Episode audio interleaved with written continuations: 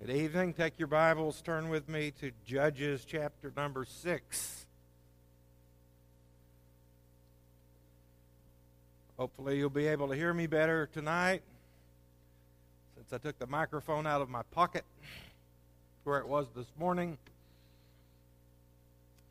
which went right along with the whole day. So.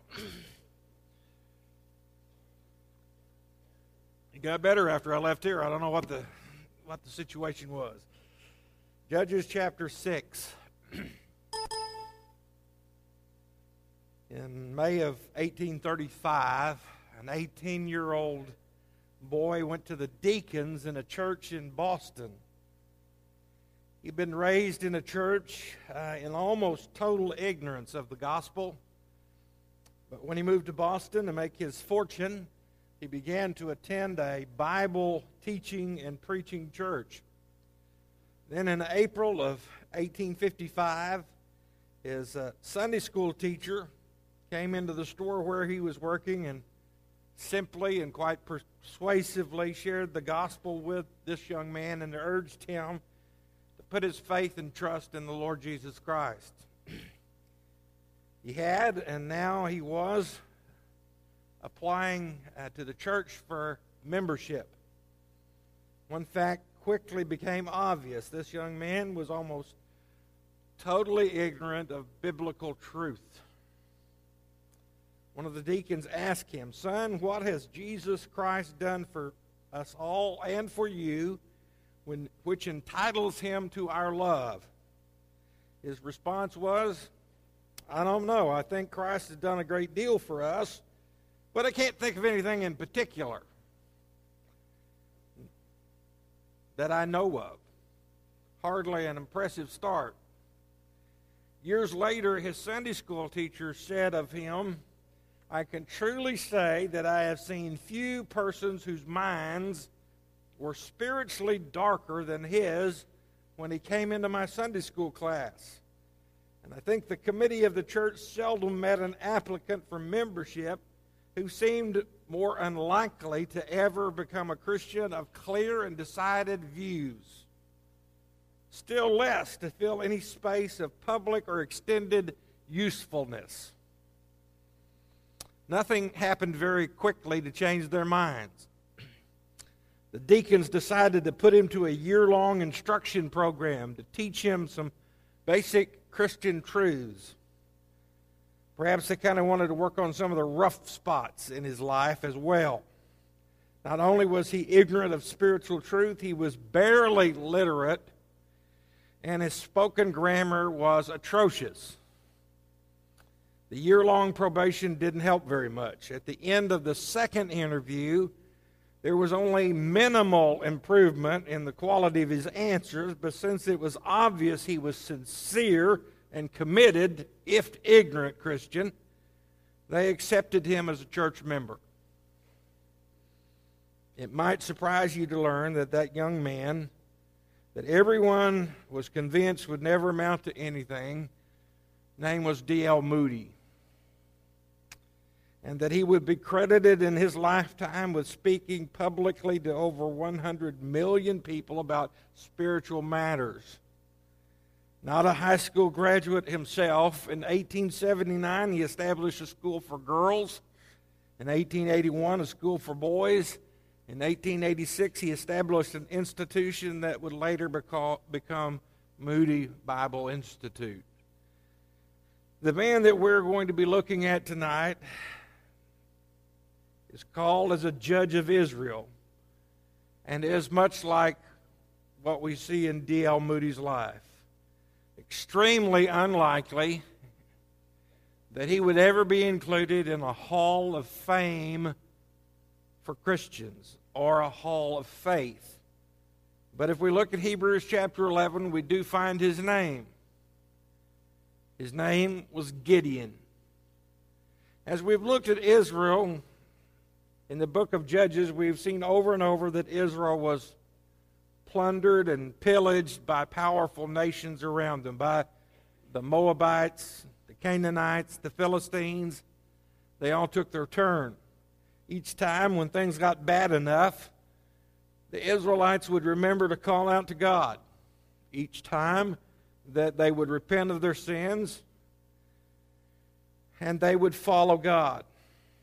In their misery, they would call out to Him and He would rescue them. Each time, though, they would again forget and return again to their sinful ways. As we pick up with the story in Judges chapter 6, it's been seven long years under Midianite control. These were fierce Bedouin nomads. They had raided the land relentlessly. Their invasion was so massive and so overpowering that Israel had literally uh, gone underground. They were living in caves and dens and mountain strongholds just to survive. Israel, in all of her history, had never lived at a more humble and humiliated level. Finally, Israel turned to the Lord, but according to verse 6 of chapter 6, it was because of the Midianites, not because of recognition of their sin. They were crying out to the Lord in pain, but not necessarily in repentance. For the first time, God does not respond with a deliverer. Instead, He sent them a prophet with a rebuke. In verse 11, we're introduced to Gideon. Now, the angel of the Lord came and sat under the terebinth tree, which in, was in Ophrah, Ophrah which means dusty place, by the way, which belonged to Joash the Abiezrite, and his son Gideon threshed wheat in the winepress in order to hide it from the Midianites. You'll find that more space is dedicated, devoted to the story of Gideon in the book of Judges, some 100 verses, than any of the other judges. And Gideon is the only judge whose personal struggles with his faith are recorded. Gideon stands as a testament to all those individuals who have a hard time believing that God can make some, something out of them or do anything with them. When we're introduced to Gideon, he doesn't seem to have to be much of a hero or an outstanding man kind of have to understand what he's doing here to really understand where he's at. He is threshing wheat in a wine press. Now, the wine press was always at the foot of a hill because they brought the grapes down from the vineyard. But in contrast, the threshing floor was always on the top of the highest elevation possible in order to catch the wind and so that the chaff would be blown away. But here we find Gideon not only down at the bottom of the hill, but down in the pit itself, threshing. This certainly is no place to take your crop in order to do your threshing. It's per- virtually useless unless your main purpose is to stay hidden. You can almost see Gideon's frustration. Why doesn't he go to the hilltop? Well, he's afraid of the Midianites. He doesn't want them to see that he is threshing wheat. If the Midianites see him, they will take his grain away and perhaps kill him in the process. Why should he go through all this work and then end up losing the food anyway? Here he is uh, down in this hole, getting no air certainly no wind. He pitches the, the grain up in the air. What happens? The chaff doesn't blow away. No, it comes down around his neck, into his clothing, makes him very uncomfortable, trying his best to thresh wheat down in a hole all the time, probably condemning himself for being too cowardly to go up on the hilltop.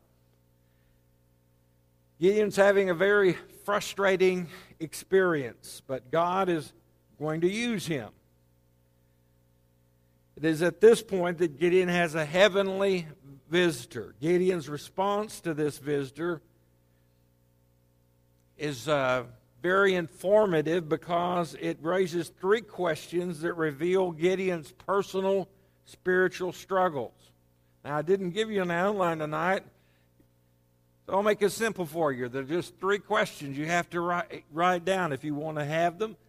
Three personal questions that reveal Gideon's spiritual struggles. The first question Does God really care what happens to us? In verse 12, it says, And the angel of the Lord appeared to him and said to him, The Lord is with you, you mighty man of valor.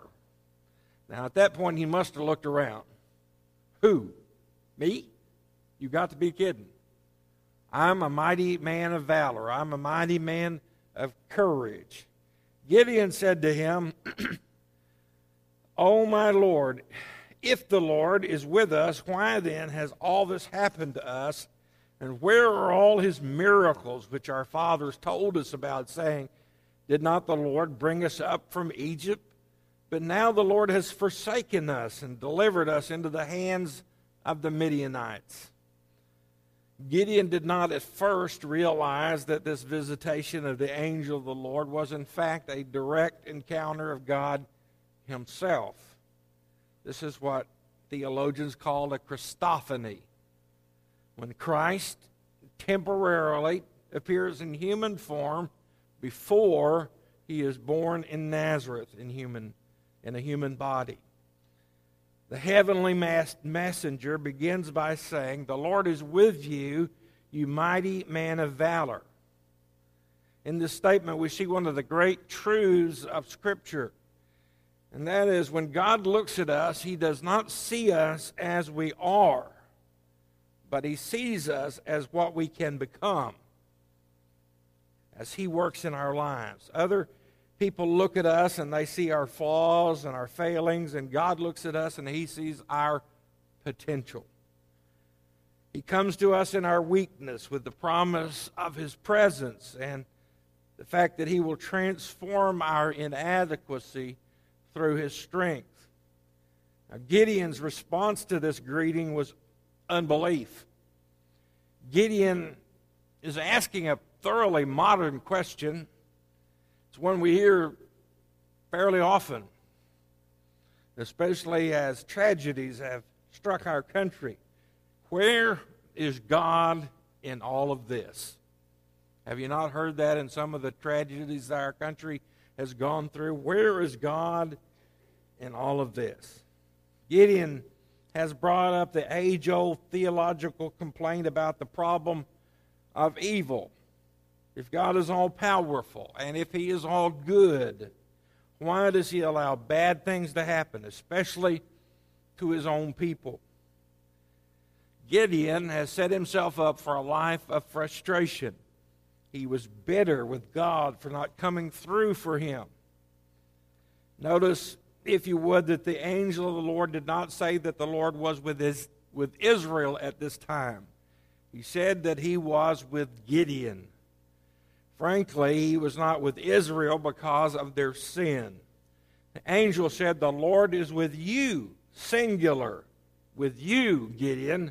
But Gideon can't believe that God would be with him. He wants to know where all these miracles are that his fathers have told them about. He believed the Lord had forsaken Israel, and he was wrong. The Lord had really not forsaken them, they had forsaken the Lord. So he's in a bad state mentally and in a bad state spiritually. Actually, he not only had an inferiority complex, but he was a skeptic and cynical. This was the man Gideon. But this was the man God had called. The first question questions God's heart. His second question doubts God's wisdom. His second question is Does God know about my limitations?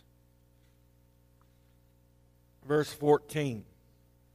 Then the Lord turned to him and said, In this, go in this might of yours, and you shall save Israel from the hand of the Midianites. Have I not sent you?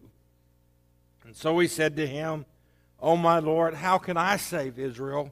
Indeed, my clan is the weakest in Manasseh, and I am the least in my father's house. Gideon is overwhelmed by his commission from the Lord, and he did as many do. He argued. Like many of us, when we're given a job to do for the Lord, he began to dredge up all the excuses why it couldn't be done. And while the second part of that statement may be true, he was the least or the youngest in his family. The first statement can't be taken too seriously since we're told in verse number 27 that even in this time of devastation, Gideon himself had 10 servants. It wasn't all that humble. At first, all Gideon could see were the odds were seemingly stacked against him. Charles Swindoll says, Our eyes are focused on one of four places at all times our circumstances, on others, on ourselves, or on the Lord. If we focus on any of the first three and not the Lord, we will ultimately fail. Gideon seems to think that God could not do anything because he and his family were nothing. Gideon was not a man of strong faith or courage, and God had to be patient in his work for him, with him, to prepare him for leadership. And God is always ready to make us what we ought to be if we're willing to submit to his will. Sometimes our problem can be almost the opposite of Gideon's. One author says our problem today is that most of us are too strong for God to use. Most of us are too capable for God to use. You notice that God uses only weak vessels. 1 Corinthians 1 26 and 27 tell us, For you see your calling, brethren, how many, not many wise men after the flesh, not many mighty, not many noble are called, but God has chosen the foolish things of the world to confound the wise, and God has chosen the weak things of the world to confound the things which are mighty. You know why God does not use most of us? We're too strong. Most of us have too much talent for God to use us. Most of us are doing our own will and going our own way. We are multitudes of people, talented people, people with ability whose God is not using. Do you know why? They are too strong for God to use. Paul questions this. And the base things of the world and the things which are despised hath God chosen, yea, and things which are not, to bring to naught things which are, that no flesh should glory in his presence. God wants weak vessels. And that's the only kind that he will use. God follows this policy so that no flesh will ever glory in his presence. When God gets ready to do anything, he chooses the weakest thing that he can get in order to make it clear that it is he that is doing it and not they themselves. If we are tempted to question God's wisdom, we need to remember the words of A.W. Tozer, who wrote, All of God's acts are done in perfect wisdom first for his own glory, and then for the highest good of the greatest number for the longest time. The real question is not Gideon's adequacy or inadequacy, but God's wisdom and power. God once asked Abraham in Genesis 18, Is anything too hard for the Lord? And the answer, of course, is still the same no. Of course not. The great missionary Hudson Taylor once said, All of God's great men have been weak men who did great things for God because they reckoned on His being with them. They counted on His faithfulness. The third and final question God, how can I know that you're really in this? Verse number 16. and the Lord said to him, Surely I will be with you, and you shall defeat the Midianites as one man. And then he said to him, If now I have found favor in your sight, then show me a sign that it is you who walk with me. Do not depart from me, I pray, until I come to you and bring out my offering and set it before you. He said, I will wait until you come back. And so Gideon went in and prepared a young goat and unleavened bread an ephah, ephah of flour. the question of discerning God's will is an ongoing problem in Gideon's life. Gideon wanted concrete confirmation that it was in, indeed God who was calling him into action, and therefore he asked for a sign. The angel affirmed the presence of the Lord and power to defeat the Midianites. But that was enough for Gideon. He wanted a sign, some unmistakable proof that God would enable him to carry out what he considered an impossible mission. The proof came when Gideon presented his offering to the to this angelic visitor in verse number 21. Then the angel of the Lord put out the end of the staff that was in his hand and touched the meat and the unleavened bread, and fire arose out of the rock and consumed the meat and unleavened bread, and the angel of the Lord departed out of his sight. in a dramatic fashion, the angel of the Lord extended his rod and touched the food that Gideon had provided, and in the blink of an eye, Fire sprang from the rock and consumed the offering. The angel then vanished and left the terror stricken Gideon with the realization that he had been talking with the Lord.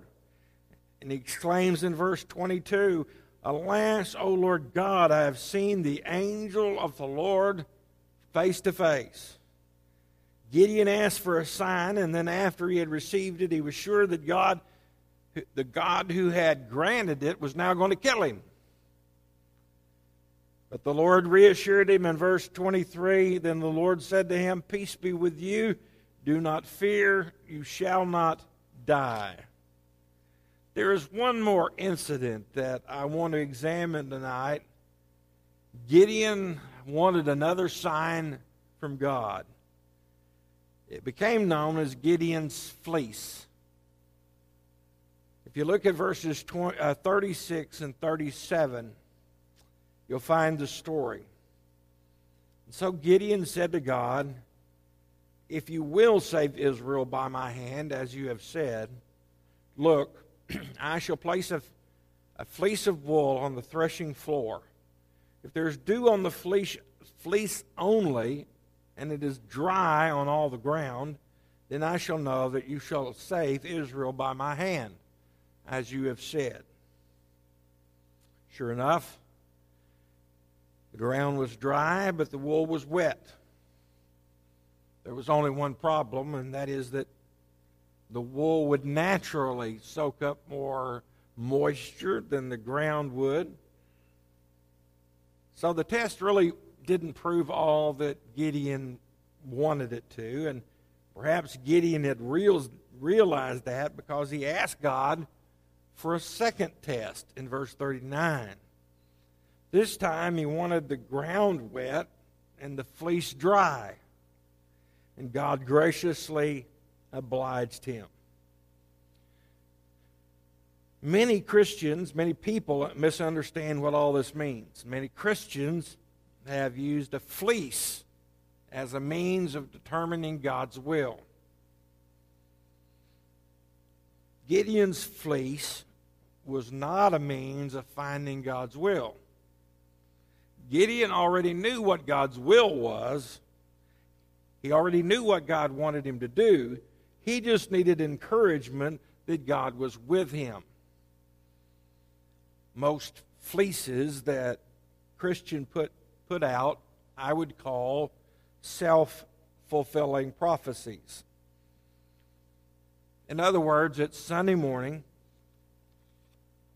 it's raining outside, and you say, God, if you want me to miss church, just let me sleep through the alarm. Hallelujah. God delivers. You slept through the alarm. That's not an answer, and that's not even a fleece. Seriously, to lay a fleece before God is to say, okay, God, if you really want me to do this, then you will let this happen at 10 o'clock tonight. Or you say, Lord, if you really want me to do this, then you will make this and this and this happen for me. Let me just mention a few problems of using or putting out a fleece as a means of determining God's will. First of all, it's a misunderstanding of the text. The fleece was not a means of determining God's will.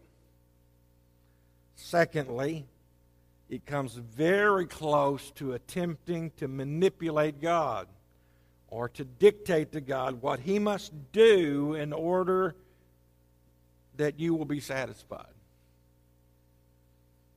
And third, it ends up shifting the responsibility for our decisions from ourself to God. God, you told me to do this. God, you showed me to do this. So is it always wrong then to ask for a sign? Now, this may sound strange in the light of what I just said, but no, no, it's not always wrong to ask for a sign. If you're simply asking for guidance, rather, as to how what next step you should take. Father, will you make your will so plain that I will know the next step? Is that a fleece? No. Because you're not attempting to box God in. You're not telling God what he has to do.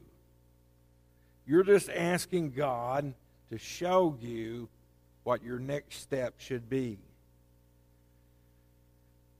Gideon became, became a great man of God in spite of himself. He became a great man of faith. He is included in the hall of faith in Hebrews chapter 11. Fortunately, God is willing to work through our weaknesses to accomplish His will. We may struggle with knowing what His will is, and we certainly struggle with our own limitations. But in the end, all that matters is that we do what God tells us to do. The truth is, we still struggle with those three questions. Does God care about what's happening to me? Yes. Does God know what He's asking me to do? Yes. Can I know that God is directing me? Yes. And yes. Let's pray. Father, thank you for your guidance and direction in our lives.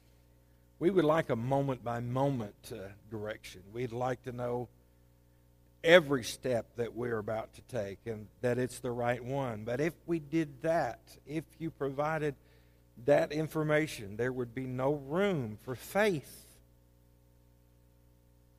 No room for us to step out and follow you based solely on faith. Help us, Lord. We, we're weak. We identify with Gideon and his desire to know that you're with him at all times. We know that you are ever present. We know that you're always available to us. Father, I pray that you'd help us in times of indecision times in which we, we would like to know the exact answer to our question, that we would be willing to wait on you, to know that you're going to guide us and direct us, but in so doing, it's going to require faith. It's going to require that we trust in you. Father, we know that your faithfulness has always been proven been proven in the past in the great heroes of the faith, and we know it's always been proven in our lives as well. Forgive us for the times that we fail you.